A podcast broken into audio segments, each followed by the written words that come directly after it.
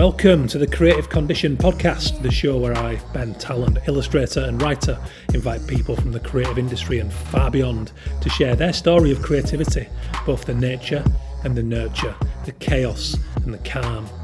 Creativity is a fundamental pillar of human happiness, something I'm increasingly fascinated by. and It is so often misunderstood. So, little by little, I hope to build an archive of valuable stories, experiences, and tips to help you maximise yours. Today I'm joined by Tim Easley, a man of many talents. Tim is an illustrator, designer, and photographer, and we're going to be discussing his unconventional path into the arts, why study didn't work for his personality, his graphic, bright, bold style of illustration, and his wonderful indie book, The Moon. As ever, the music for the show is provided by the wonderful Dirty Freud. Check him out at Dirty Freud on social media for the latest releases and news. Welcome to the show. How are you doing? Who's been out in that garden? Did it feel good? I thought it felt effing awesome, to be honest. I have spent so long walking around the streets without an end point, buying takeaway coffees that I didn't really want, and calling it a day out. That I was delighted to have a few friends. We literally had a couple of neighbours in the garden with the dog and my two my twin daughter and son running around the place which would normally be quite stressful, but I was loving it. I was there with the beers and the snacks, and it just felt good to have something different in the calendar. So I'm keen to know what you guys have been up to. Um, do put your stuff in the bin. The litter rage is real. Who are these apes who just go out and leave piles of shit in parks? Oh, let's not go there. I think we're all pretty pissed off about that. So let's not bring the tone down. Be good, be responsible. So how you how are you doing? How's your creativity? What have you been up to? I hope you uh, are managing to stay motivated. That's been a big discussion topic on this show in general. We're going to get into it with Tim Easley a little later today when we get talking to my guest. Thank you very much for checking in with previous episodes. Alan McGee went down a storm on the previous episode. Alan was a real creative sage for me I wouldn't say growing up because I think when you're growing up, you don't necessarily know who the managers behind the band are. Alan famously discovered Oasis in 1993 and took them on to worldwide incredible fame and fortune, selling over 65 million records. But what really endears people to, sorry, endears Alan McGee to people is his just his rampant raw style of entrepreneurship. Is that a word? anyway, he knows his music and he signed the likes of Primal Scream and the Jesus and Mary Chain, My Bloody Valentine, Teenage Fanclub, and famously Oasis. And he was a real creative dynamo at that time, continues to be to this day. Uh, admittedly, a little bit more relaxed now in terms of the signing bands, and he just does it kind of for enjoyment and manages Happy Mondays. But his story was a fascinating one. It was very raw. He talked about the domestic violence going on at home at the hands of his father, but how that strengthened him for the music game in London and, and kind of enabled him, even though he would never choose these things, to deal with any other adversity because the volume was turned down. So it's a, it was a deep chat. It was a fascinating chat into what he describes as bonkers brave, fuck you creativity. So thank you for the feedback on that one. Thank you for listening to the Jesse McGuire episode. Thought Matter doing some really important activism work just now over in New York. And of course, Ben Ryan, the former England Rugby Sevens coach and the man who won Olympic gold at the 2016 Rio Olympic Games with Fiji, the nation's first Olympic medal of any kind, I believe. Certainly their first gold. So after this episode, we'll talk about this later, but we're going to have to take a short break uh, while I get together the next pod of four. That's that's the plan moving forward. Instead of being so sporadic and just throwing them out willy nilly every now and again with no real warning, I'm going to be doing them in batches of four so we can kind of hit them once every two weeks. Little break, another four podcasts. That's the idea. Keen for your feedback on that. So, Illustration X, the founding sponsor and keen supporter of this show, they're giving us an industry tip every episode. Give us your feedback on that. I'm keen to know whether you're enjoying these, whether you're finding them useful. I, I certainly am. They come, you know, these guys are working on the front line dealing with countless inquiries day in, day out, and they're coming back with their findings, whether it's a trend, a pattern, something that's lacking, something that's wanted, and it's really valuable stuff. So today we're going to talk about the basics. And when I talk about basics, I'm talking about manners, and etiquette and professionalism because it's something we had a chat about not too long back. And I wanted to highlight this on one of these industry tip sections. So, you know, I think Illustration X have outposts in America, France, Germany, China, Australia. I'm not sure if they're in Japan. Uh, they, they really are a global agency. So you, you can imagine the sheer volume of inquiries and conversations with clients that they're having. That's everything from a big global campaign or a rebrand right through to individual personal commissions. I've done things before where it's just been a client who wanted a portrait of a loved one, for example, as a one off thing, and they've done that.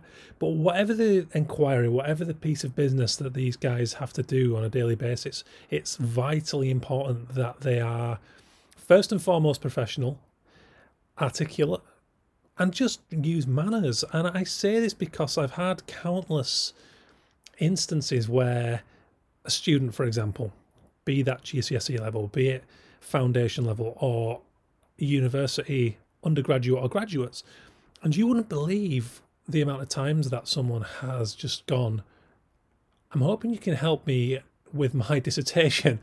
No address, no hello Ben, no how are you doing. Let's be clear here, nobody's looking for questions about the kids, right? Or about how things are going in, you know, the mental health department, for example. We're not asking anyone to make good friends here.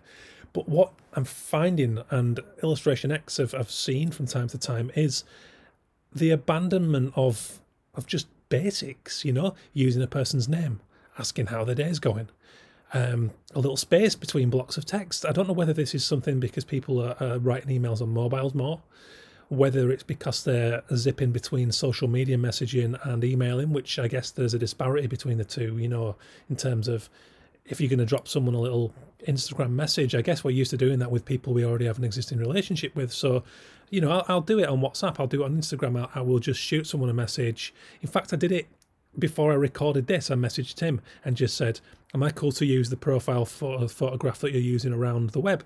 You know, I was in a rush, and, and but the thing is, we've we've had a full conversation. We know about each other. Where you know where we've got a professional relationship now, and, it's it's so we didn't need the formalities. But I think when you're approaching someone new or it's a business relationship, it's really important just to take the time to say hello, however you feel more comfortable you know, and get the spaces between the paragraphs. Because, like I said, because more people I think are working on phones, I just get these blocks of texts off students.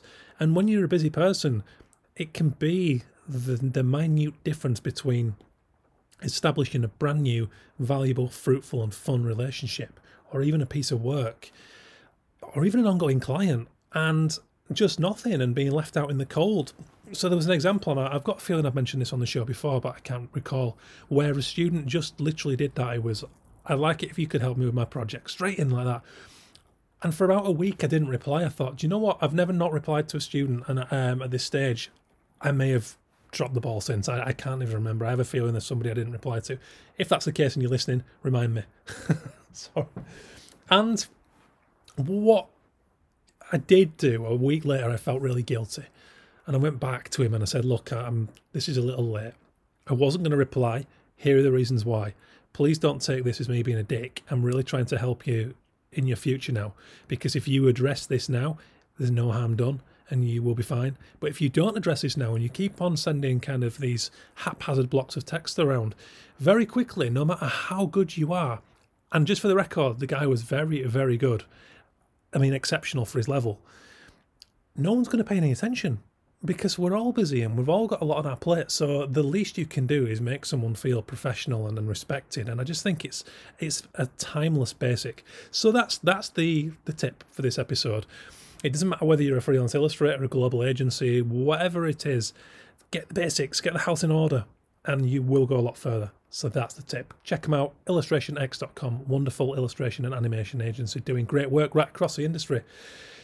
Also supported by the brilliant Association of Illustrators. And the World Illustration Awards 2021 is going to be coming up pretty soon. We'll get more into those awards because Tim, my guest today, is a winner of one. But check those guys out doing great work supporting the illustration industry over at the AOI.com. So, Tim Easley. Tim is a man of many talents. So he's been on my radar for a few years now. Um, we have, you know, you know how these things go when you spend any time on Twitter. You develop these kind of acquaintances who are there, who you might reply to the odd tweet, you share their stuff, you like their work and, and what they're about, and you're in the same industry. So you have these kind of peripheral group of faces who gravitate around your world. And when someone names their name, you go, "Oh, I know them." And every now and again, you might meet one of them. That's what I love about like the World Illustration Awards or any kind of networking event, is that you actually get to put a face to the name with these people, and it's a great feeling. So Tim was one of those people, and he won the World Illustration Awards design category in 2019 for his wonderful modified man, intricate, painstakingly detailed plasticine model artwork. And it's a wonderful album cover. It's a very deserving piece of work for that award. So since then, I've kind of wanted to know Tim's story, and he did actually tweet saying, you know, he likes to hear podcasts where someone's got an unconventional background, as in maybe they didn't go to college, university, they didn't go along the well-trodden path, because that's exactly what Tim's story is. So we are going to talk in depth about that story because I think you're going to take a lot from this one today. I think certainly anyone who's considering studying might feel, you know, that they're wonder if there's an alternative or that it might not be for them. Will get a lot from this show. As will anyone who's got a similar story to tim in, in the sense that they maybe they didn't do that. Um, it's a great one. So we're going to talk about that. We're going to talk about tim's distinct bold bright graphic heavy lined style and it's very iconic. It's great. And we're also going to talk about how until lockdown tim didn't realize that he actually had a large percentage of his work in a certain sector, which gave him some problems. So we're going to get into that also. It's a good story. We're going to talk about Tim's The Moon book. I mentioned it at the top of the show. Um, it's brilliant. It's moon photography and it's facts about the moon. Who wouldn't want a copy of that? It's beautifully designed. Um, Tim's going to tell you better than I ever could about that during this conversation. So that's good too. So I think you're going to enjoy this. Um, as I mentioned, after this, going to take a little break for a while. Not for a while, it'll only be a couple of weeks while I get some more pods in the bag and do another set of four. That is the idea. Uh, looking for your feedback as ever at Ben Tallon or at Ben Tallon Pod on social media. Tag them both if you want to make sure they get seen. Looking for guest suggestions, show submissions, um, and just any feedback, any ways to improve, anything you like, anything you don't like. It's all good stuff. So give us a shout without further ado, here is my chat with illustrator, photographer, and designer Tim Easley. Um, yeah, kind kind of weird. Mm. it's like, yeah, I, I, like. I guess I didn't quite, quite like figure out what. Like, I, I kind of knew what field my work is in mostly, but I guess like when lockdown happened, it all fucking disappeared. Um, because I guess like I'm doing. Uh, like I know now that like most of my work is like retail stuff, or like or like retail related. Like, so yeah, it kind of all disappeared at the start of lockdown, and I got a little bit. Of, I got a little bit of weird like lockdown work from Footlocker, which was doing like a lot of stuff for their stores, which was kind of supposed to be temporary. Mm. Um, obviously, that like lasted a bit longer than I thought it was going to last. But yeah, like work's kind of kind of coming back a little bit more now. Okay, yeah. There's a sense. Yeah. I, I, don't know. I suppose if we get into spring, there's a sense that we'll we'll see some stuff, you know, comebacks, and I guess that's going to be one of the th- first things, isn't it? Shops because, well, yeah. economically, I suppose we have to. But yeah, yeah, God, I mean, what a bizarre, bizarre time for everybody. And, and like you, like you alluded to there, I mean, we, we, I mean, if you're cool with it, we'll just carry on, and I'll find a good start point to go back and edit it's, it's, yeah, yeah. it's, the best way. When I started doing this podcast, it was like you'd have a really nice flowing conversation, and then I'd stop and go, right, so we'll start the show. And you see people show. And then they're like, shit. what do I say? yeah. But uh, but yeah, it's it's interesting there that you said that it's almost like you didn't quite realize yourself because you don't. Why would you? It's like you don't stop yeah. and go, well, that's going to be a jeopardized sector because it wasn't. It was actually pretty good. Yeah, and I also didn't really even kind of realize that was my sector because mm. obviously, like I do, like I do a load of different work as well, but I didn't realize that was like kind of majority of my stuff was like retail, kind of advertising, and I guess stuff related to retail. Um, yeah, I guess like if all the shops are closed, they don't need like ad to advertise anything, or like um, at the start lockdown, it was kind of slightly positive because all like the shops couldn't use models so it was kind of it was kind of and that was the same with magazines and stuff was kind of they were like oh we're going to use more illustration now mm. but um yeah, then when the shops stayed closed, they didn't actually need anything inside the shops, so that didn't quite work out exactly yeah. like I thought it was going to. So I thought I was going to have like like a load of extra work then, but yeah, it kind of went the opposite direction. Yeah, yeah, I know a lot of people who've, who've had similar stories, as in they've had this kind of realization, and it's how you. Re- I'm sure we'll get into that, and but it's how you kind of respond in it, and um, you know, because it's a, it's out of the blue, so it's not like you've kind of you know been fortifying in any way because why would you? So yeah exactly. Yeah you, yeah I, like i don't think anyone was thinking like oh i need to make sure i've got other avenues of kind of income in case we're not allowed to do anything for a year. Yeah uh, yeah. that, that was a little bit weird. Like like uh, like i told you earlier like when um, when lockdown started i decided to go with my girlfriends and kind of like because they, they were like oh you can't go outside for a while. So i thought well all right I'll, i'd rather be out with my girlfriends than be by myself and then um, yeah, and I, I, just took enough clothes for like a week. I thought like it'll be it'll be like it'll shut down for a week. Nobody will go out. Everything will disappear, and then um, obviously didn't really work out like that, did it? Yeah, the, the old flatten the curve narrative. Oh, yeah, God, if only. yeah. Yeah, it was weird. Yeah, I guess it was like putting a ping pong ball on top of like Mount Everest or something and going, oh, that, that'll work, won't it? yeah, exactly. so, what's your background, Tim? Where are you from? Um, I'm from South London.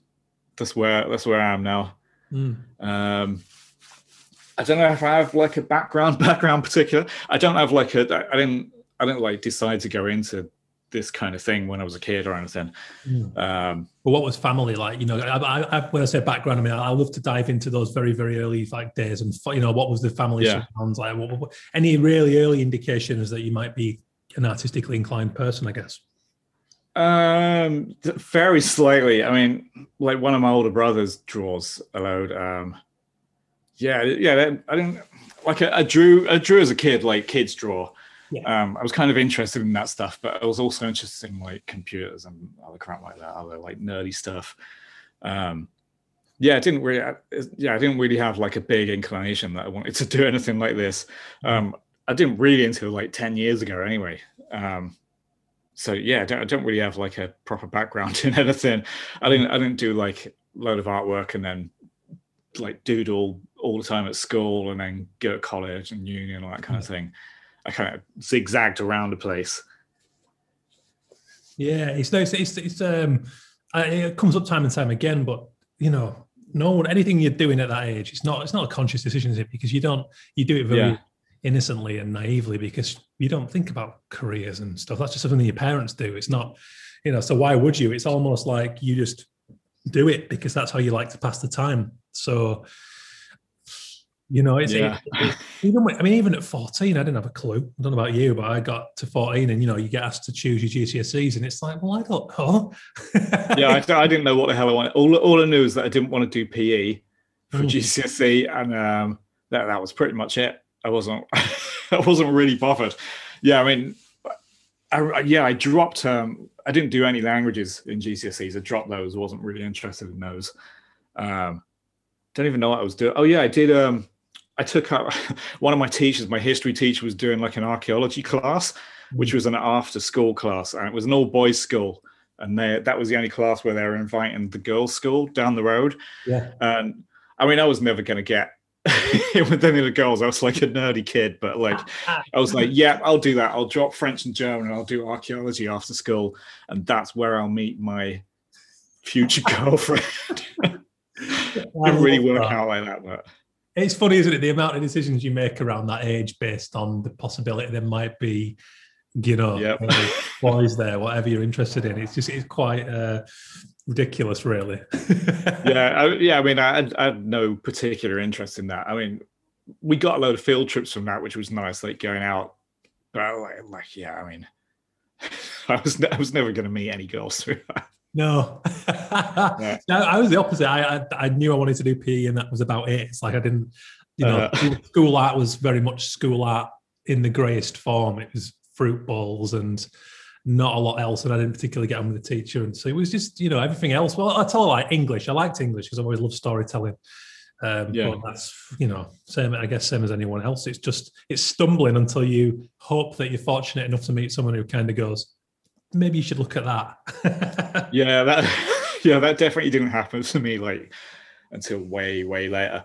Um, yeah, like my my art class was really weird at school. Um, I, I don't remember doing a lot of stuff. There was a lot of like charcoal, cheap charcoal, and um, big pots of paint, and um, survival classes. I remember our teacher taking us. There was like a young offenders place behind our school, and like a little kind of wood mm. which was which was weird. And I remember him taking us into the woods to like grab bits of wood and then letting us carve them into like knives and forks and things.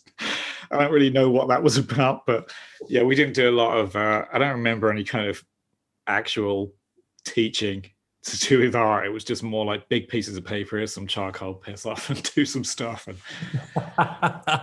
yeah, no, it's it's funny because on one hand, there's something nice about that, and, and I come across a lot of stories of people who had like a rogue teacher or just somebody who fancied doing something more interesting in the curriculum and yeah. had the freedom to do it. Whereas I don't think you can quite get away with it anymore, and I think that's good and bad. yeah, it was it, it was quite it was quite a bad school, like quite low in the what do you call them, like the school ranking rating things or whatever. Um, so yes, I, I, don't think they really cared what any of the teachers were doing or what the students were doing. So we just, yeah, I don't, I don't think he had any kind of curriculum. Yeah. Um, so we just did whatever. Um, we did. It was a it was a weird school because it was like a technical high school, like a really really old one with like leaking roofs and shit, like built in like early 1900s or something. Um, so we had a we had a lot of kind of techy, I don't know, well, old school tech classes, not like what you would call tech classes now, mm. but um, like technical drawing and um, woodworking and things like that. Um, yeah, that, I quite like those. I like the technical drawing classes. That that was a lot more interesting than the actual art classes. We got taught stuff in that, but yeah, we didn't have much else besides that. I don't think. Yeah, maybe we were a similar era because I remember the same thing. You know, like glue. I remember some kid uh, shooting the glue gun on his hands to see if it hurt. Uh-huh. and just the panic. Yeah, that, that sort of know? thing. Like, yeah, they, they had a lot of machines with drills on and things like that that, that I, am sure wasn't really safe for us to be using.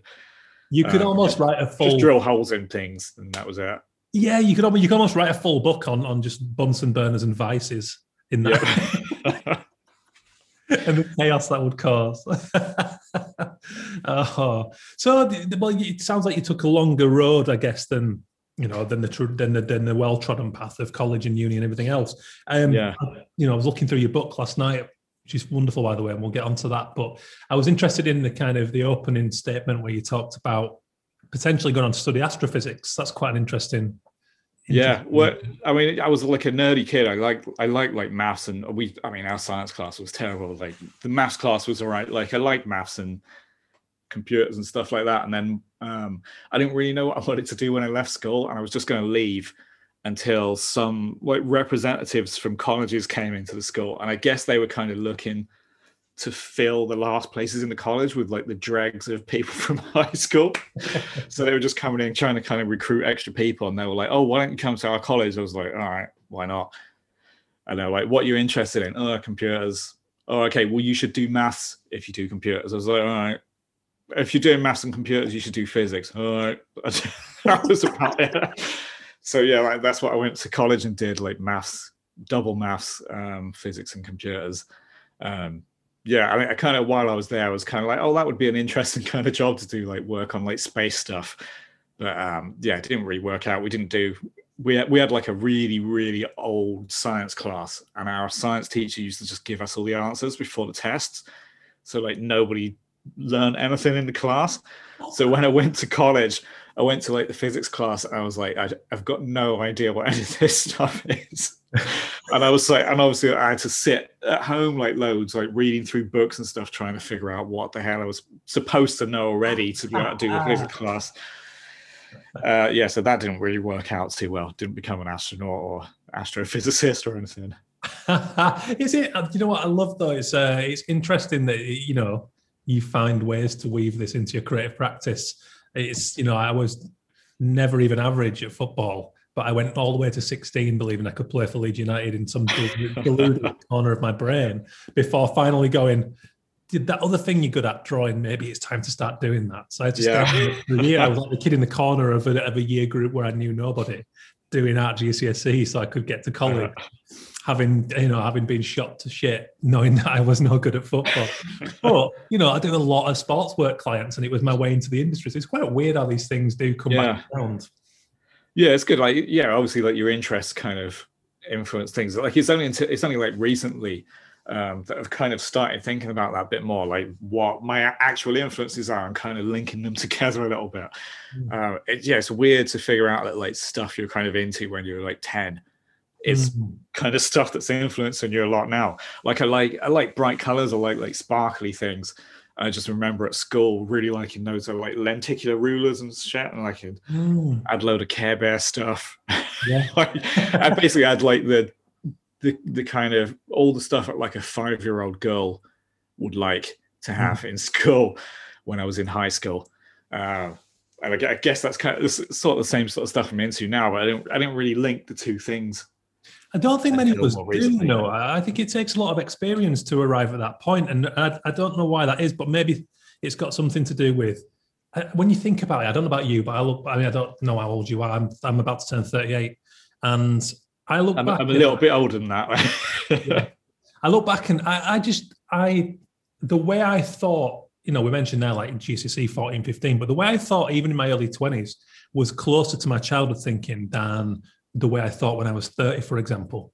I only felt yeah. like it was around 30 that I actually got a, around a sense of, of what my natural character was and who I was, and suddenly began to join those dots of looking back at the very formative things that we do for love as a kid and go, well, they've never really changed. You know, even it might have been He Man and Spider Man back then, and I still admire yeah. those things. But actually, you start to look at the fundamentals of why you like those things, whether it was the colors, the designs, and everything else. Yeah, and yeah. then it makes a little more sense. But it, I think this is the reason that I talk to so many people who kind of get these epiphanies much later in their life because it does, yeah. it takes life experience to join them.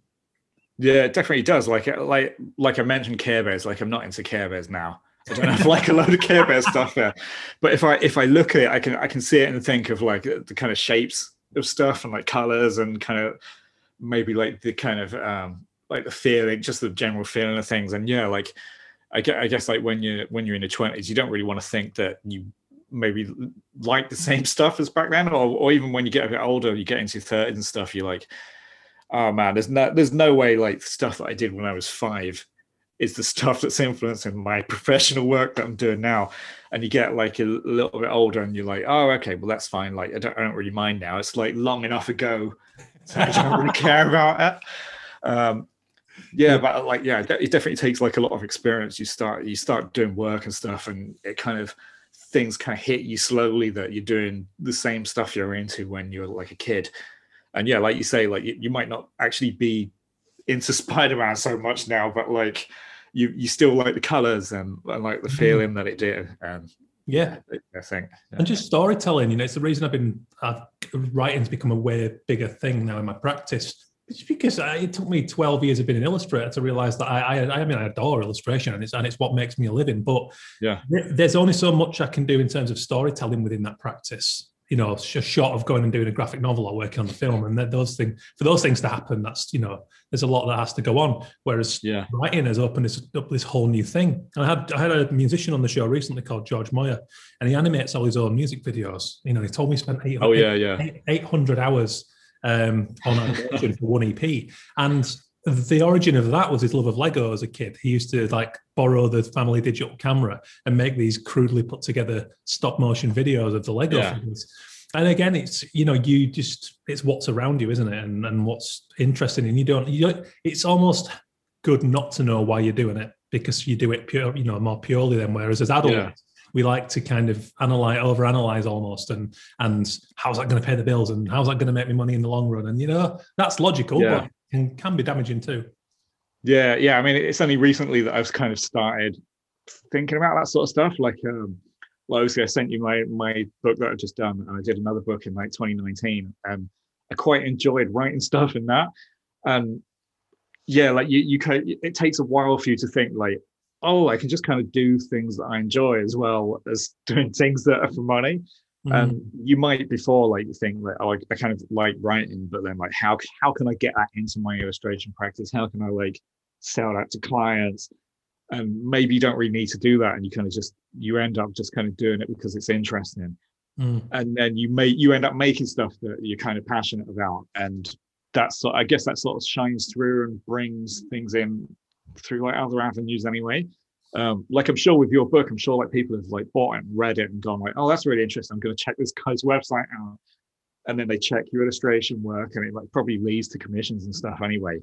So it's just it's just nice to kind of be able to relax and go like oh i'm into this thing. I'm just going to try that a little bit and do it and see what happens with it. And Yeah.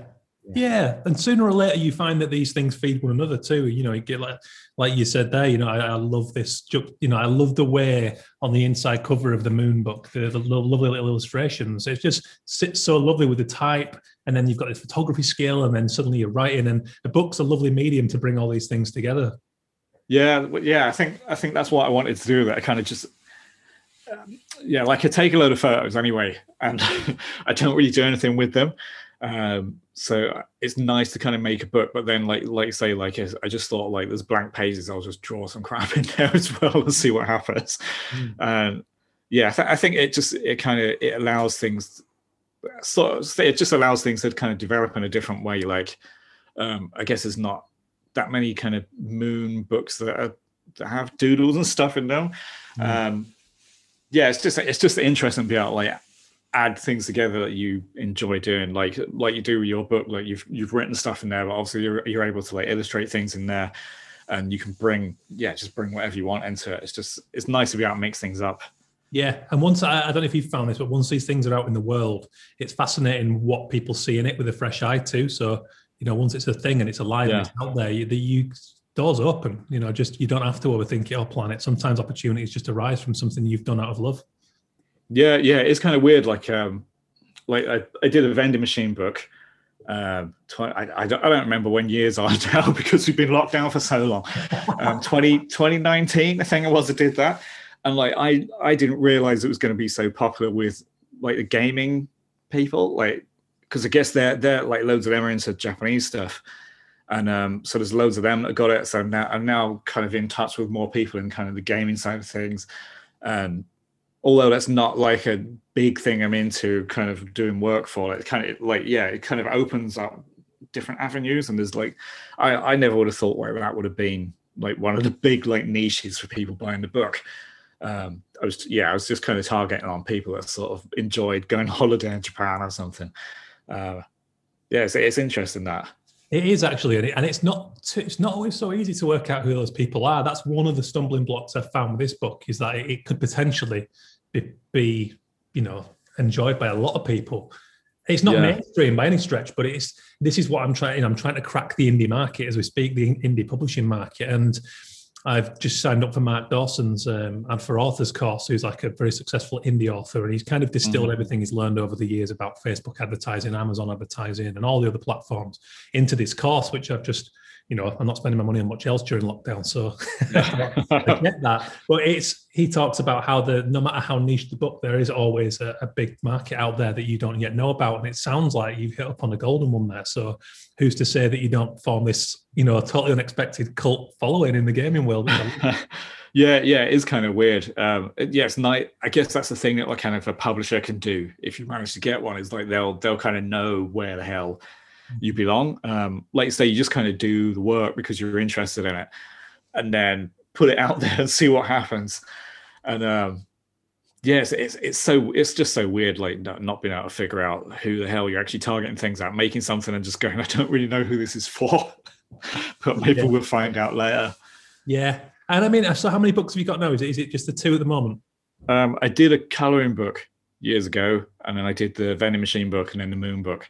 Mm. Um, I want to do loads more, but yeah, it's kind of it's kind of hard to get them. Like it's quite a kind of block to kind of get everything out of your head into a book. yeah, As you know, it's kind it feel it feels a lot bigger until you start doing it, and then it feels bigger than it did before, and then you kind of get halfway through and you're like, oh, it's actually not too bad. Yeah. Like setting up all the documents and collating all the stuff, and like yeah, it's just Mhm. yeah, it's, it's a really long process. quite a daunting cycle, isn't it? Yeah. Yeah, and yeah, I'd, I'd love to do like, I'd love to do like two or three more this year. I've got the time. It's just like it's just hard to get things out of your brain onto paper. Yeah, Well, they say, don't they, that there's no better way to sell um, your book than with a new book. You know, it's like people Yeah. find it. I imagine people are finding the moon now and kind of going, "Oh shit, he's got a couple of other books out there." Awesome. Yeah. You know, which I do all the time. Go back and buy other people's back catalogs. Yeah, yeah, that, that definitely happens. Um, especially when it's sold out and you then you get people emailing you about it, and then you're like, oh shit, maybe I should print a few more there. so the vending machine book that was um, was was that something you were just? It was it Tokyo? yeah, yeah. Yeah. So tell us about the how did you know what was the seed of that idea? Was it just something you did when you were out there? Um, oh man, I've I've been I've been at Tokyo like loads and loads of times from like the late nineties onwards, and um, yeah, just always like the vending machines. Uh, I don't I don't like going at shops to buy things anyway, um, so it's nice because you can't really do vending machines here because people just break into them and stuff. But in Japan, they're just like everywhere, and it's just it was really nice because I, I went there in the summer the first time. It was just like boiling hot, like I think it got up to like forty five degrees so like really really bad and it's just nice being able to like put your money in the vending machine every five minutes um yeah it's just something I, I use them every time i went back to japan and then um my girlfriend had never been there so we decided to go there in 2019 2019 20 i don't know 20 yeah maybe i think 2019 and um yeah so I, I thought i thought i'd do like a project while i was there so i picked vending machines because i kind of they're quite I like I like the fact that they're kind of a, like a weird nerdy subject Mm. to get onto. And there's loads of them around everywhere. So it was just a case of like carrying my camera, taking a load of pictures and then Yeah. figuring it all out afterwards. It's um the the I I mean I fell in love with Japan and I'm I'm I'm selfishly, you know, parenthood and COVID have kind of overlapped, which I wouldn't have been doing much Yeah. anyway. So it's kind of like, okay, you know, I can kind of suck this up as part of what's going on. But I'm desperate to get back out there and, and explore more and just go and write in strange corners of the place. And I, but one of the Mm. things I took away was just the cacophony of sounds, whether it was on train station platforms and the you know the jingles for everything, and and Oh yeah, I, I love the jingles on trains. they're incredible, aren't they? And and also all but just all the amount of characters, whether it's for you know the mascot for the train service or Uh, it's, everything is a kind of illustrated character. So you know, and, then there's a lot of those it seems on the on the vending machines as well. oh, there's so many, yeah. Because a lot of the vending machines, I guess, are kind of owned by companies that have them there. Um, like there was one we went to. Oh god, I can't even remember the, the company name. It was one of these massive Japanese companies, but their headquarters had these like gigantic stairs going up. Like it took us like five ten minutes to walk up the stairs, like just some like a massive like weird concrete palace thing. and then halfway up there, there was like a bright yellow vending machine with like some weird character, and it's just it's it's so strange just going upstairs to this weird kind of corporate place where everyone's in mad suits and just this like really really regimented. And halfway up there's some weird zany character every and it's the same in like every single company. As some employee has to put on like a weird suit and jump out on like like whatever their company day is and it's just it's just yeah it's a weird a weird thing to experience It's such a juxtaposition, isn't it? Because, like you say, there's a Yeah. real work, there's a real work ethic and and onus on professionalism and and you know and etiquette. And then you know you turn a corner and there's this crazy psychedelic characters and, and madness going Yep. on. I love that about Japan. yeah it's it, it's it's quite weird yeah because I, I guess here like if you have a mascot you've generally got like staff who don't give a crap and you know they're just they're like you don't you don't get mascots for like really serious companies here. They're, they're just for like re- really silly companies and then they, they sort of match up well but there it's just the opposite. I don't even know i don't even know if they like do anything. They just every company just i think it's just like a habit now. Like every company has to have a mascot otherwise you're not a proper company Yeah. so how did you, you know, when you made the decision to turn this into a book, did you was it very much kind of learning on the job in terms of producing a book and getting it out there? Um, yeah, I, I mean, I did the um, the coloring book like a couple of years before, but that was just me drawing a load of A4 things, scanning them in as JPEGs, and then uploading them to the website to like print the book. Um, this one, I just I just got on YouTube and looked up how to use InDesign, and like watched some videos for like a couple of days, and then yeah, set up some stuff and made a book. I mean, it's quite it's quite like simply designed. I haven't I haven't like done like some crazy layout or anything like it, but Yeah.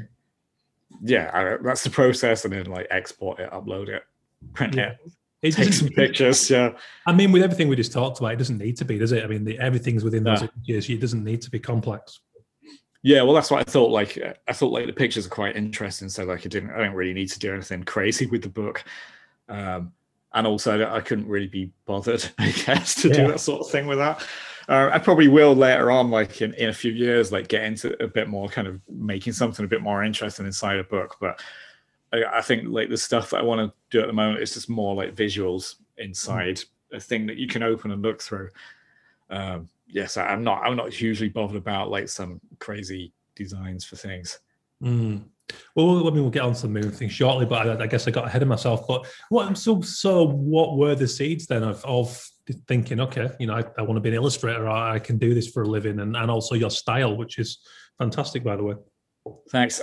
um, oh man, yeah. I mean, I was doing like various weird jobs and stuff, um, and I'd kind of been doing sort of a bit of design and slight tiny bit of illustration while I was doing other things. And um, I had no work for a while. I couldn't find a job. Um, I was trying to get design jobs, but like back then, whenever the hell that was, um, everyone wanted qualifications. Don't have any design qualifications. Didn't have any experience in like a design company. So um, it was really hard to get any work. So I was just like, oh, okay, I'm gonna go self-employed. And I thought, like, what can I do for that? So I thought, like, I'll do design and illustration, self-employed, and that was about it. Um, yeah, just started off really slow. Um, didn't get much work, didn't get paid too much, but yeah, so it sort of built it up slowly, I guess. Mm. Did that come Yeah. with? Um, did that come? Did you sort of? What was the pressure aspect like there? You know, I guess it comes with its own rewards to a degree if things are a little slow. Did you did you use that Mm. time to kind of explore and, and build a style that you actually gave a shit about?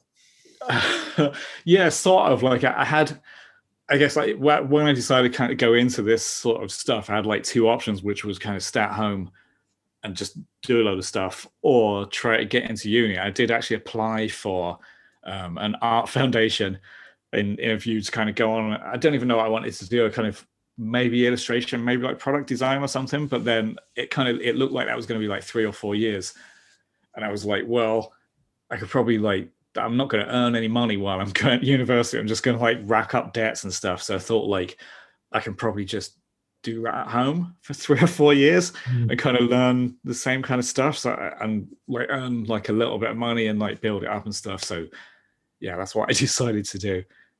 That's good. It's good. What I mean, what part of you as a character was able to kind of, you know, I mean, I mean, find the drive to do that because some people really need that kind of, you know, the, the structure of a, of a formal course. So I find it interesting that um, that you were able to to to actually do that, you know, and not kind of waste the time. Oh, yeah, I can't do that at all. Like I, I learn, I learn everything by myself. Like I didn't, I didn't, I didn't learn anything at school. Like my school was, like I said, it's quite a terrible school. Um, didn't learn too much there. So I've just, uh, yeah, like everything. I just look on YouTube, read things. Um, I think I go through, let, let's say they watch like 30 hours, 40, 50 hours of YouTube videos, taking like an hour of information. it's like, um, like the Teletubbies, you know, like how the Teletubbies repeats twice yeah. and then that's how they get the information into the kids i just i repeat things loads and loads of times and then the information sort of gets stored in there somehow i can't i can't do like regimented learning it's it's really hard i find it really hard to sit down and kind of concentrate and listen to someone i'll fall asleep Mm. I do the same in like movies.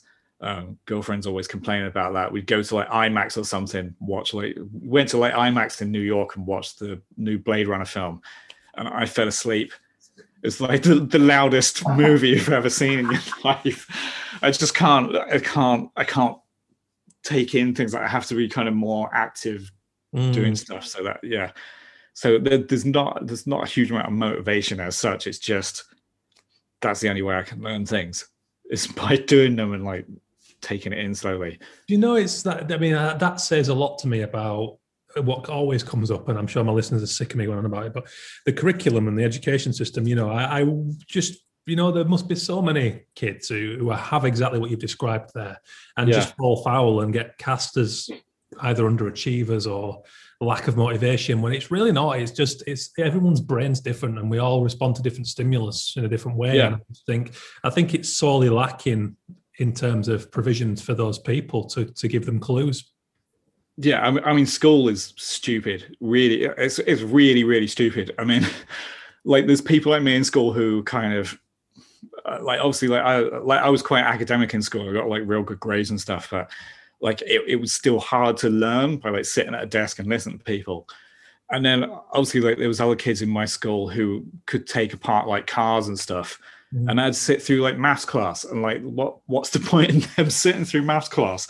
There's there's literally no reason for it. It's re school is just it caters to like probably like five percent of students really well who are like real good at sitting down and listening to stuff and taking it in. yeah And exams as well, like they're they're you know the same sort of thing. yeah Like ca- caters well to people who can like read through a load of stuff in a few days, remember things for like a week, and get to exams. And yeah, I, I agree with all that. Was they're they're just like not fit for purpose in any way. Yeah, I only Um, found it, I only found any real passion in anything when when I went to art college, really. And it wasn't that I'd wanted to do art all my life or anything like that. I mean, to a degree, I did. But what what got me going about that was suddenly I'd gone from that school setting of putting your hand up to go to the toilet and you know and the rest of it and sitting there in your uniform with your planner and, and just all that stuff jarred with what with my makeup, I suppose. But really, it was walking in and seeing that people could go out for a coffee when they wanted, and people could dress how they wanted. And we are in this Yeah. big old industrial warehouse that just threw up a lot of partition walls and painted everything white. And it was beautiful because you could make a mess. You could, you know, you could ask questions. You know, I remember my tutor bringing in a Gorillaz CD and chucking it down on my desk and just being like, "Oh, he's cool." You know, this is awesome. And it wasn't anything to do with what I was studying. It was just the fact that you were suddenly empowered and thought, "This is cool. Okay, this isn't." oh, Yeah. you know, the boundaries are down almost. This is great. And I just, Yeah. so- I think so many sorry. people. I think so many people would find that whether it's, it doesn't have to be the arts. I just think it's, I think place and empowerment are crucial. Yeah, yeah, it's de- it's definitely to do with like have, having the space to be to like kind of look.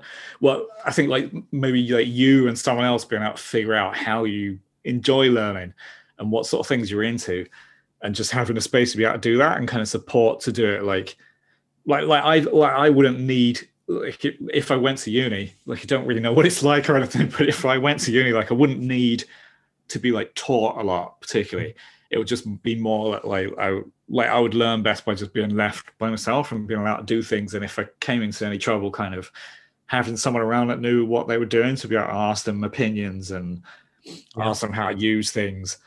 And then obviously like some other people would like to sit in lectures and kind of learn and stuff. And yeah, you just don't get that at school, do you? It's just one thing.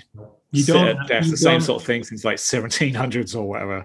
Absolutely, it's so archaic and it, it baffles me. But I guess it's because people can understand it and can analyze it and break it down into stats. But yeah, no, uni was that, and it, and, it, and that really got to, you know that really upset some people that there wasn't a tutor around all the time, and you know they wanted to be taught Mm. everything. And I, I didn't want to say it at the time because you couldn't, but I'm kind of going.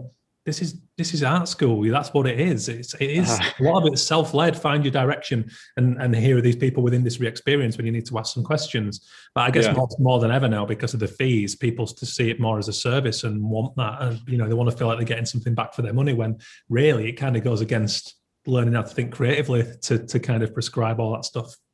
Yeah, yeah. I, th- I think the fees are definitely the thing that makes people want that sort of thing now. Because I hear the same from like a lot of people. Um, when I hear didn't go to university, they're like, "Oh man, I wish I didn't go. I didn't learn anything." And I'm like, "Really? Like you spent three three years, day and night, drawing, like playing around with different materials and hanging around with people doing art and stuff, and like you didn't learn anything from that." um, like yeah, I like obviously like some people would would benefit from kind of a bit more kind of tutorage and like going uh, like being taught a little bit more, but like I, I feel like yeah, a lot of people sort of don't don't really realize what they've learned from being there and like just being able to hang around and just do stuff like that, like being able to like have your entire life evolve around kind of drawing and being creative and exploring stuff. Um yeah like I, I never had that sort of thing so it's, it's taken me like a longer time to kind of do that sort of thing. Yeah. um yeah i wish more people would kind of come out of uni and sort of not not really realize that but i, I guess like um feel feel a lot better about that the fact that they they have actually achieved a lot while they've been there Yeah, like anything else of creativity, it's just it's hard to uh, it's it's hard to put it in a tangible sense where you can pass yeah. that to your parents or whoever and go, "Here's what I got my money." It doesn't work like that. It's it just kind of enables you a bit more. I think that's what it all is really, and it's independent. Yeah, yeah and a lot of other things. It's it's funny actually. I haven't put the, the episode out yet, but I, I, interviewed Ben Ryan this week, who was the former England rugby sevens coach and Fiji. Mm. And he, he had this, it's just this it's one of sports great stories. He kind of took the Fiji job on a whim. There was no contract in place. He didn't get paid for like the first year, and it was, it was complete um, just amazing. But he went on to somehow win Olympic gold with them, and, and he, so his creative lessons within that story are incredible. But I was curious about where this kind of maverick coaching style came from, and it kind of opened up about his experience teaching at, a, a, a I think it was a prep school. Um, and anyway, the, the the guy who ran the department, you know, gave him the PE job, and he just went off watching horse racing and kind of left him to do his own thing. Um, and that was it for two years. And he kind of built his own thing through that freedom. So I suppose that chimes with what we just talked about, you know. So it is interesting what yeah. space does for learning. But yeah, you know, some people want it on paper, don't they? Yeah. Yeah. I, I mean, I guess that, I mean, it does suit some people. Some people do want that kind of thing. But I mean, yeah, I, yeah, I just think it would be nice if you were allowed to kind of do yeah. do what you want, including being able to do the academic sort of stuff and just being able to piss around for three years and not talk to a tutor in any way whatsoever. Uh, yeah. yeah. yeah. Which is, which is essentially what it sounds like you've done. You've just kind of self-initiated that, which is, I think, is admirable. Yeah. If you're someone who can do that, then that's all. I think it's brilliant. Um, would it be fair to say, yes? I mean, I say your style, you know, you're quite broad. You, you know, your photography and your your illustrative style. You're quite, you know, you, it seems you've got a few hats going on. Um, do you feel like the work that you do, be it, be it photography, be it the illustration, is you know, it chimes well with your character? Like you've hit upon the right thing for you through that self-led learning. Yeah, I, yeah, I think so. Over the years, like I've def- I definitely used to do stuff that wasn't really quite right. I guess.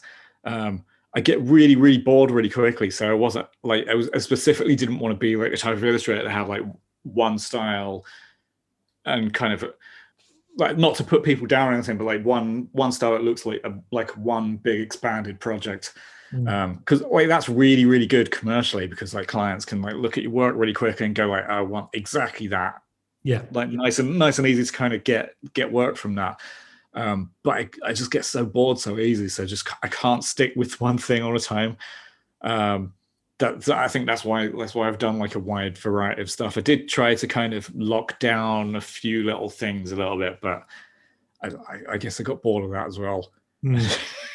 I, am um, I'm, I'm very much the same, but um, but, but but I think looking from the outside in, I, I, think your portfolio makes absolute sense. There's such a consistency throughout your illustrative style that you can tell straight away it's a Tim Easley. But but the lovely thing about it is it lives in all these different worlds. So I feel I feel like you've got a wonderful balance from the outside. That that's good. If that, if that works from the outside, then that's good. Yeah, um, like I've definitely like curated things like a little bit because obviously you, like you can't just put up like any old crap that you do all the time because clients will go to your website and say like, "What the hell is all this shit?"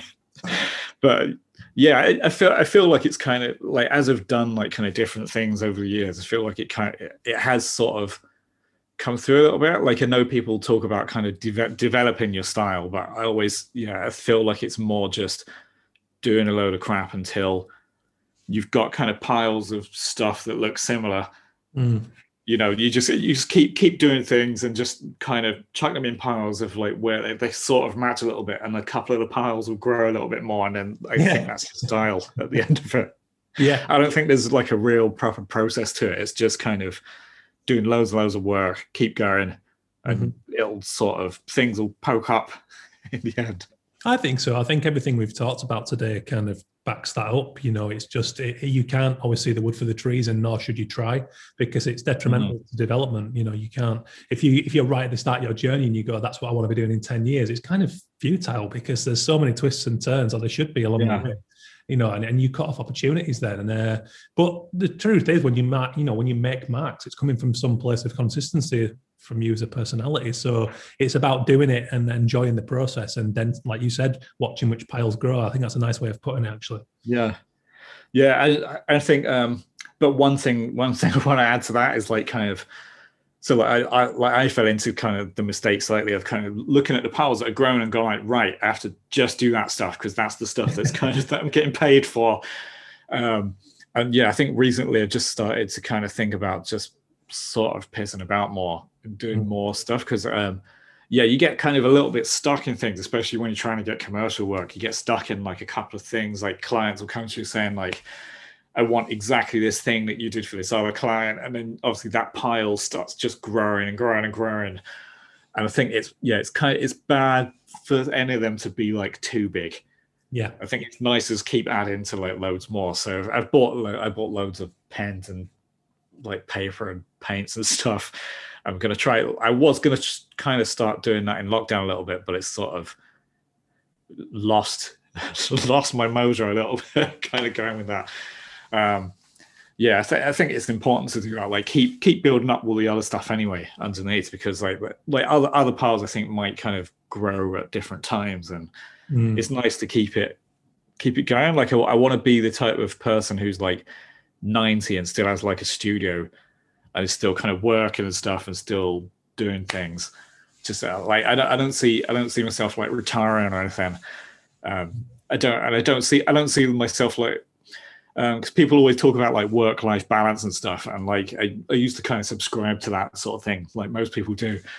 But yeah recently i've just been sort of like i don't i don't want like a work life balance. I don't want like work. I don't want life. I just it, i enjoy what i'm doing. I kind of want it to sort of just be around everything all the time like i want my life to be my work or work to be my life and yeah i think that's the way to be like 90 odd we're in the still and still doing things that's it. You're right. Uh, we're in the arts at the end of the day. You know, it, all feeds everything else. You can't. Yeah. You know that.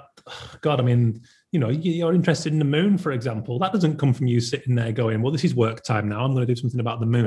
No, yeah, exactly. This is just a, a, a, really lovely quirk of you being a human being, and I think if you uh, yeah, don't get me wrong. It doesn't mean that you go home and work all hours God sends. It's not about the. It's not about. We're not talking about the fundamental, you know, the technical side of things. It's just you know, God, I mean, the, the, all these interests should, you know, should come into your practice. And if you if yeah. you separate the two, that's not, you know, it's not conducive to creativity.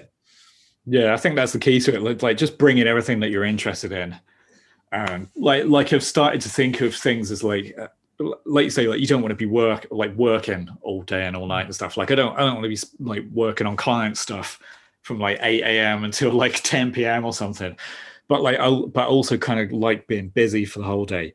And I've just started to kind of think of like I'm I'm just doing a load of stuff, and some of the stuff I get paid for, and the stuff I get paid for, I'm just going to do it in you know good good sized chunks, yeah. and not spend like the whole day doing that. And I, I feel like that that kind of balances it out quite well. Like I, I don't mind like being in bed and then going like oh shit I've got an idea and I'm kind of waking up and doing something.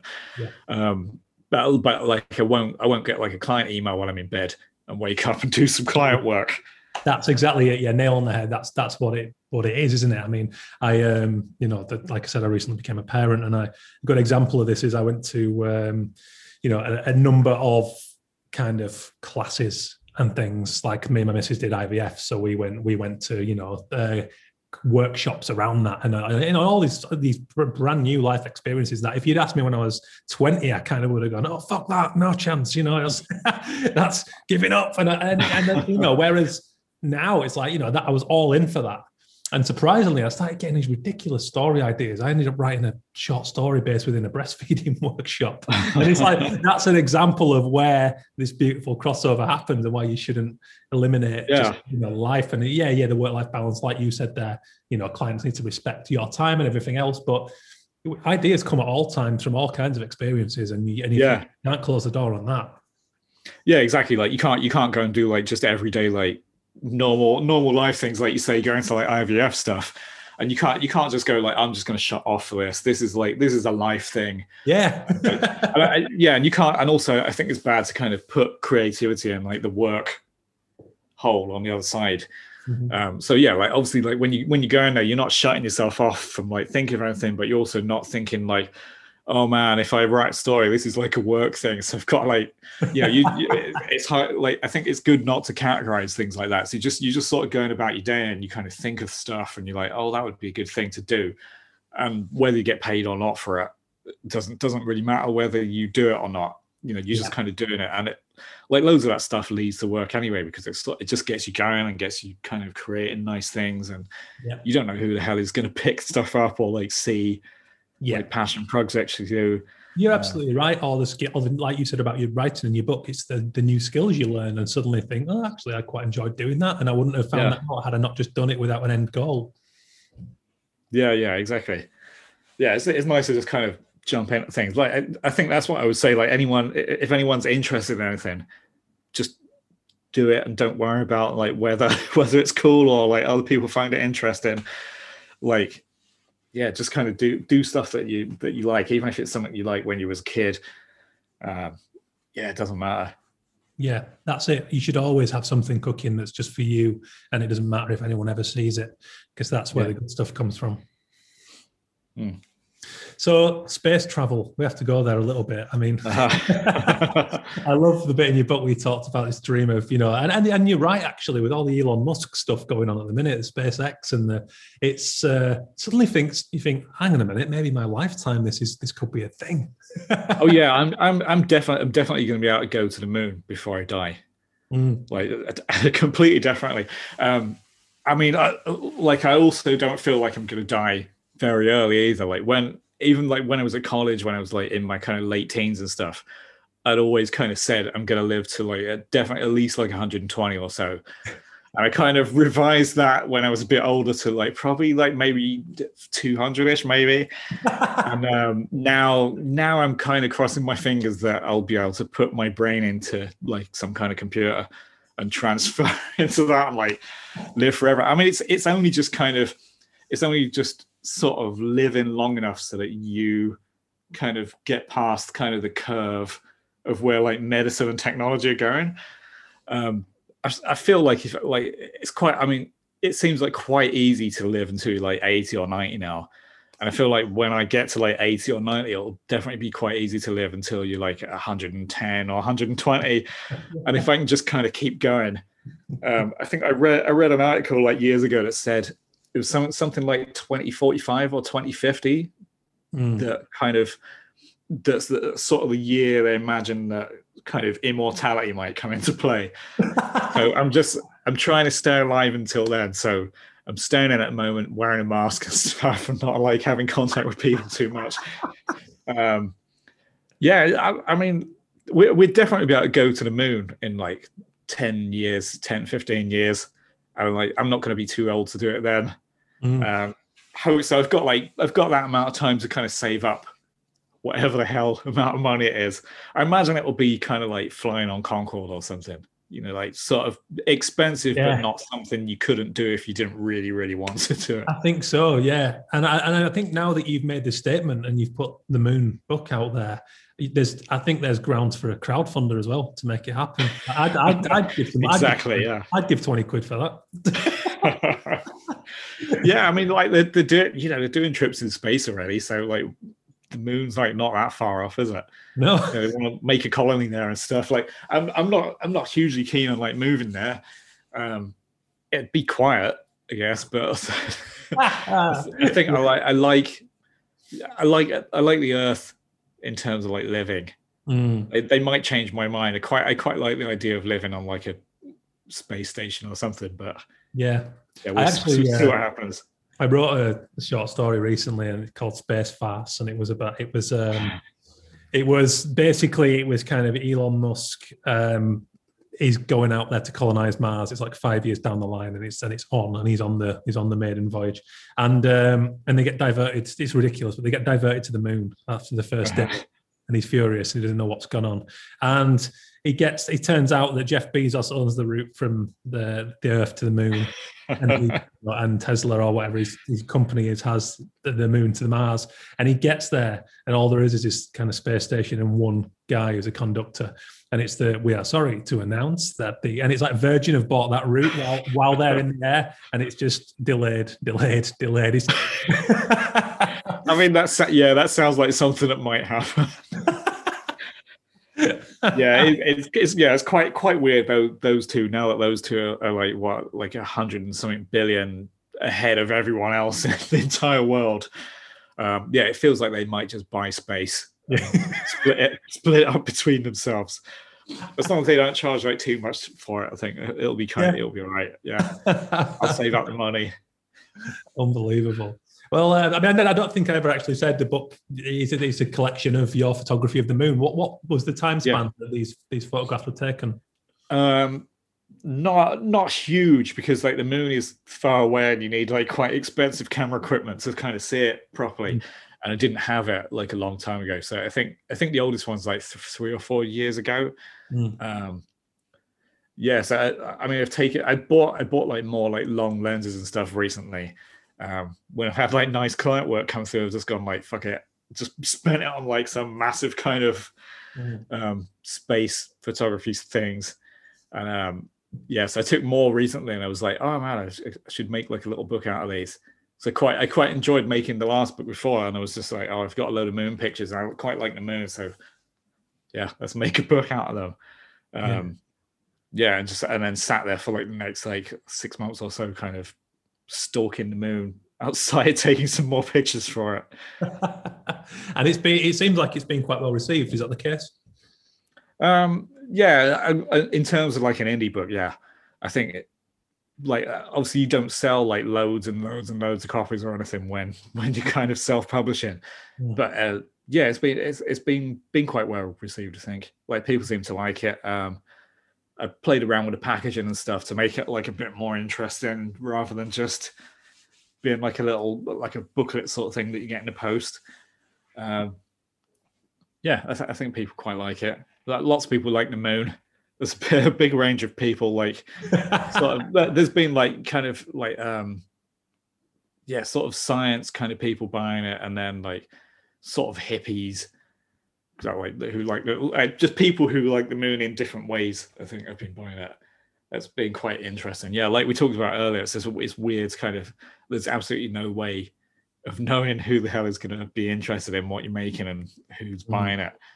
Um, yeah, like I had a similar thing. Like I made a print like years and years ago, which was um, I did a load of like custom numbers, and I did like pi to like 800 decimal places or something like that, mm. and um, that that was weirdly popular with like mathematicians. I mean, not not like weirdly popular, but I didn't think like mathematicians were going to be buying like art prints I'd made. It's like quite bright and stuff. Mm. Uh, yeah, it's just weird. It's weird to to like look at that.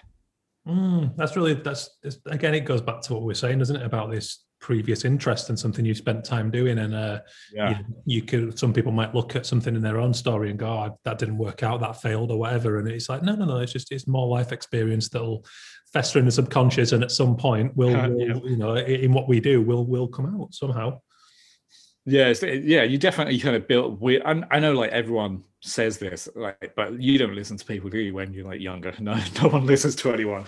No. Like, you know, people say, we people say that, like, you know, you kind of whatever you do, it kind of adds to like who you are later on. You, you know, people who are a bit older go like, oh yeah, I'm, I'm glad I made all these mistakes, blah blah. And you're like, oh, I don't want to make any mistakes. That sounds very stupid. and then when you get a little bit older, yeah, you kind of look back at things and like, oh man, yeah, kind of yeah, went to college doing maths and stuff, and like that didn't work out, but like it kind of did work out because it added to things that you're interested in and kind of lets you. I mean, like it helps me do my taxes and things. Like, mm. so, yeah, things kind of work out in weird ways.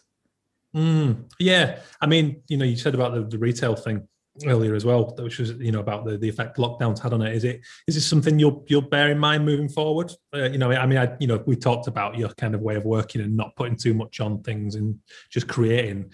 But I guess some part of you will, I suppose, be aware now of you know external threats. Yeah, yeah. um, I guess it's hard, isn't it? Because like, it, like, what what do you do? Like, you can't really spread yourself out over like a hundred different industries and stuff. But mm-hmm. um, I guess I guess you know I'll probably be a little bit more aware of like when when I'm kind of tunneling into a certain thing. Um, I like I say, I, I kind of I don't really like that anyway. Kind of get really bored, so it's kind of like I'll I'll definitely think about it a bit more and yeah, just playing around with more things would be useful. I think I think it kind of prepares you for stuff. And uh, if you see like a slowdown in things, I think it's not bad to kind of just go off at a tangent and kind of just do something completely different. Mm.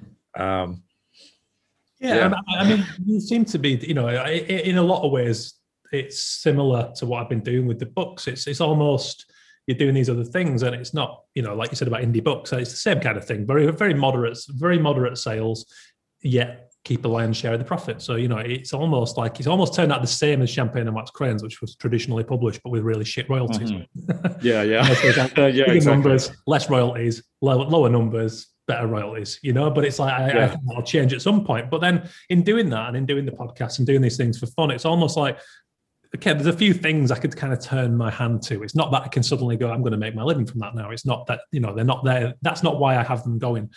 Yeah, Yeah. it's you know, it just gives you new skills and new directions and and and you know, it's I was always a little bit scared in my early years that I was exclusively an editorial illustrator. I was worried mm. that I've put all my eggs in this basket. I'm doing this thing that I love with a passion. And yet, should that go from underneath me through no fault of my own, I'm back knocking on the employment agency door and back in factories Yeah. and things like that. And that was quite terrifying to me that to have gone that far in my career.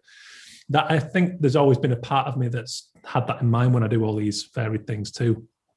Yeah, I, th- I think I think it's, de- it's definitely good to kind of spread out and stuff. I think um, I think the thing to bear in mind is not not spreading out with like a view to making money. Yeah. Um, you'll just end up like let's say like with your book and stuff, you kind of just spread out doing something you're really interested in, and it, it sort of turns back round in itself a little bit and kind of Mhm.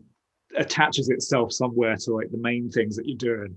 Yep. Um, yeah, I think it, it works out well like that rather because I like I did do the same thing like years and years ago where I didn't have much work coming in, kind of sit down and think like what other things I do to make money, da, da, da, da, da. and then you just end up not really being very interested in them and obviously not making any money out of them because you, you don't really care about Yeah. them. Um, yeah, it's definitely good to like think of stuff you're interested in and just branch out like while while you're especially especially I think while you're doing well Mhm. in like your main thing is Yeah. branch out and do something more interesting and yeah it just it, it brings stuff in it's just it's nice nice to be able to make money out of like a, a few different things that you're just interested in I think you're absolutely right there about doing it while things are good, because often the logical thing to do is to kind of throw everything at this thing that's making you money. But then when that closes almost, or that momentum slows, which you never, you know, as as we know it does, then yeah, you do find yourself in a in a tough place. Whereas if you make good and invest a little bit of that money into something else that's not too far beyond, yeah you, know, you can you can build some nice stability so that you are a little more resilient. yeah exactly So I mean, I'm almost done here. It's been fantastic chatting to you. Um, I had to ask about the modern, uh, the modified man plasticine piece, which is oh yeah tremendous. I mean, you won the uh, illustration awards, World Illustration Award that year, right? yeah yeah Um, that's some commitment. That piece. Tell us about the, the you know the, the, the process there and, and and how that came about. Um, so that that was like an old, an old, kind of like an old friend of mine, um, who my girlfriend also knows, um, who I'm like met ages and ages ago. I used to have a record shop like in the late nineties, so I met him kind of through that, and wasn't in touch with him for like ages until I met my girlfriend and found, found out she was like singing in a band that he was playing keyboards in, and um, yeah, there's two, there's two of them that are doing it, and I went round to have like a little chat and kind of meeting with them they had a load of uh, wine that they'd been tasting, like one of them for like wed- kind of wedding tasting wine.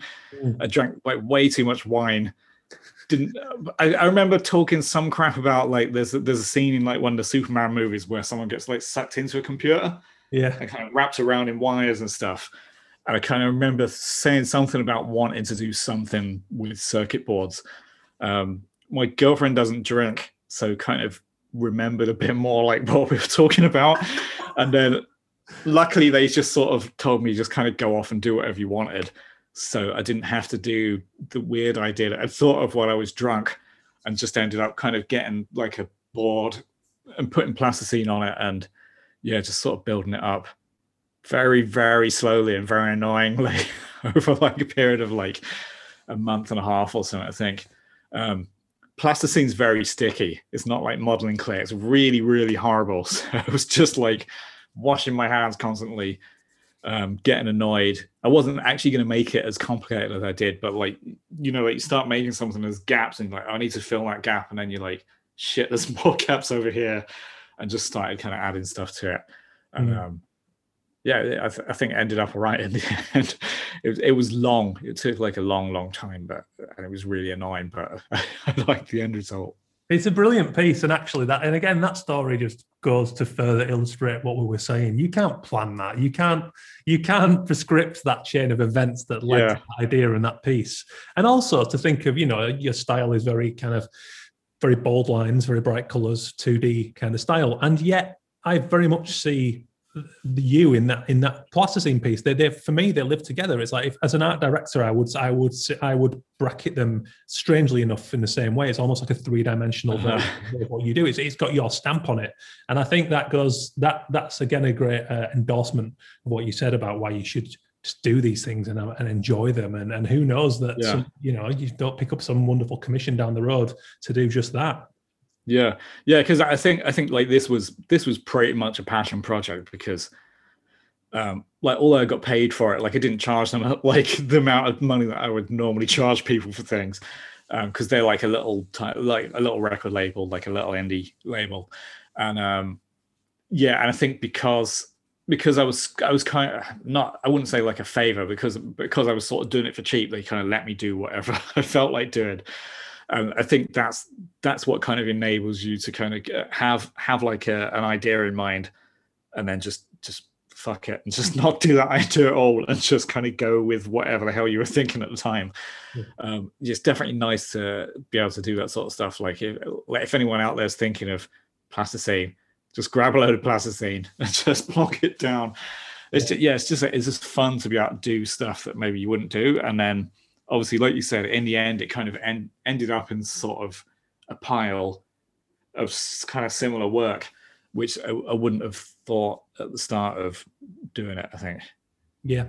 Again, yeah. Again, it's great. I've got very similar stories you know it's just I, I, think it's another reason to not to tell people not to do free work because i find the same working with local indie bands who are respectful enough to put up be it a couple of hundred quid to cover my cost yeah. and in return just give me the creative license to, to kind of act on this idea that i couldn't find a way to get into my commercial work you know it's like it's, and even build again building your own things your books. Uh, you know i did it with the podcast. I commissioned a lady who had a studio opposite mine who was studying product design and had mm. a full setup of 3d printing equipment. And it was the first time i'd seen 3d printing in, in person. And it just something blew in my mind. And i, and I said we've got to collaborate somehow. So i commissioned a printer like my head and shoulders in 3d and then and then attacked it with my paints and inks. And it was just you know built a full set around it. And again you know no prior experience no prior motivation to do that. It just felt right, and I did it. And and again, yeah. but, you know, people look at it and go, oh, but I can see how it lives with that. So, yeah. you know, there are, and, and it's so fun to do, and like that sort of stuff. Like, um, if if you took that idea to like a client, they they just go like, "Oh, you're you're not a photographer, you're not a model builder. Like, why why would we get you to do that kind of thing?" But obviously, then if you if you're just doing it for yourself, you can just do it. You kind of learn on the job, mm-hmm. and also like it's nice sometimes when you do something it doesn't it doesn't look like someone with like 20 years of experience did it and you just got you do it you end up doing it in your style you kind of mm-hmm. work around things it's it's it's pleasant yeah it's, and, then, it's and then you can lead the horse to water can't you because then some you know then people do see it and go okay that's cool i've seen you know i wouldn't have like you said i wouldn't have commissioned it but yeah. I've seen it and it looks good, so now I will commission it. yeah, exactly.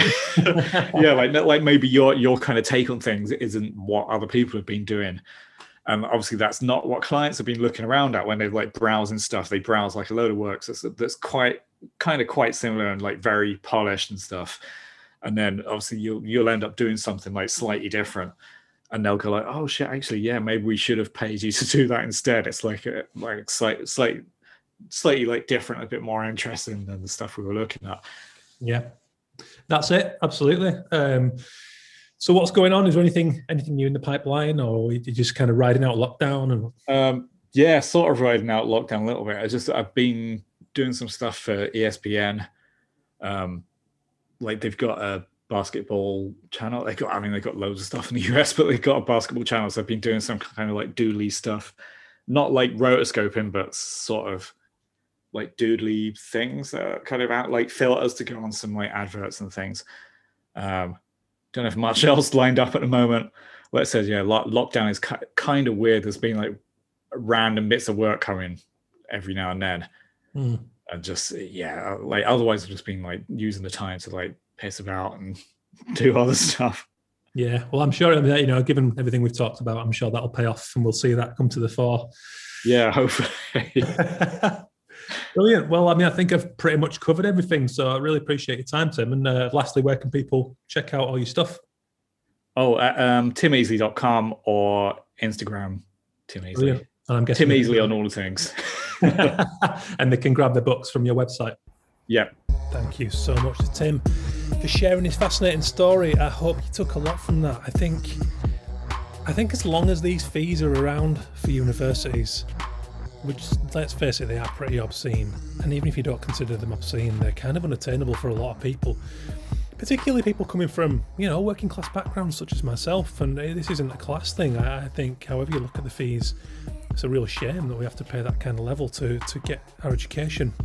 But more and more, I think people are really going to think hard about whether it's worth it and whether there is an alternative path. And I, th- I think of Tim Easley's story very quickly when it comes to that. There's also, I mean, the different times. But Doug Cheeseman, who was on episode 16, part one and two, Doug was my very first client and he was the art director, sorry, design director. Hang on, art editor, I should know that. At When Saturday Comes, football magazine. And Doug ghosted into his design career. It was back in the day when you could kind of just go and make work and hang out as a bit of an intern, and he ended up getting his first job with When Saturday Comes that way. And that's a good story too. I'll th- I'll think on any more actually, and off the back of this episode, I will share a bunch of any other people I can think of who got into the industry through different ways you know, other than the conventional path, because I think it's really important that we know that this exists. So I hope you took that away from the show. I hope you enjoyed it. Head over to timeasley.com for more, and you can get his wonderful book, The Moon. I have a copy on my studio shelf. It's something I pick up with a coffee and just flick through and look at the stunning images of the moon, especially if I need to think about something other than Earth and what's going on on it at the moment. it's very therapeutic in that way. And there's some interesting stuff about the moon itself. So, you know, as a writer myself who took the plunge into the indie market, the indie, indie publishing world with your moment and isolation watch last year, I'd love to see others turning their strange minds inside out on paper and screen in the same way, you know, with these quirky ideas. I think artist books are just beautiful things. So, you know, coming out of lockdown, on that note, go and support your local indie bookshop. Grab a few bits from an independent artist. I think of places like Magma and Mag Culture, and they need all the support they can get. Very sadly, they've uh, had to close the Magma in Manchester, which has been a mainstay of my whole time there. I used to come across from university in Preston over at UCLan for a day out, all built, all just built around going to Magma and hanging out in there for an hour and looking at Tom Gauld's comics and prints and other artist books, and it was just a massive indulgence so, like I said, little break, and then I'm going to be back with four more episodes. So, in the meantime, dip into the 170 plus episode archive. Got some great guests lined up. I just need to get my ass in gear and arrange the chats, and then we will be on to it. The next batch. In the meantime, stay safe, enjoy your gardens, enjoy your public spaces, get them beers on the go. Um, hopefully, we'll keep moving in the right direction and we'll chat soon. Thank you again, of course, to the sponsors, illustrationx.com, the AOI.com. Get us your feedback at Bentallon, at Bentallon Pod. Nice one.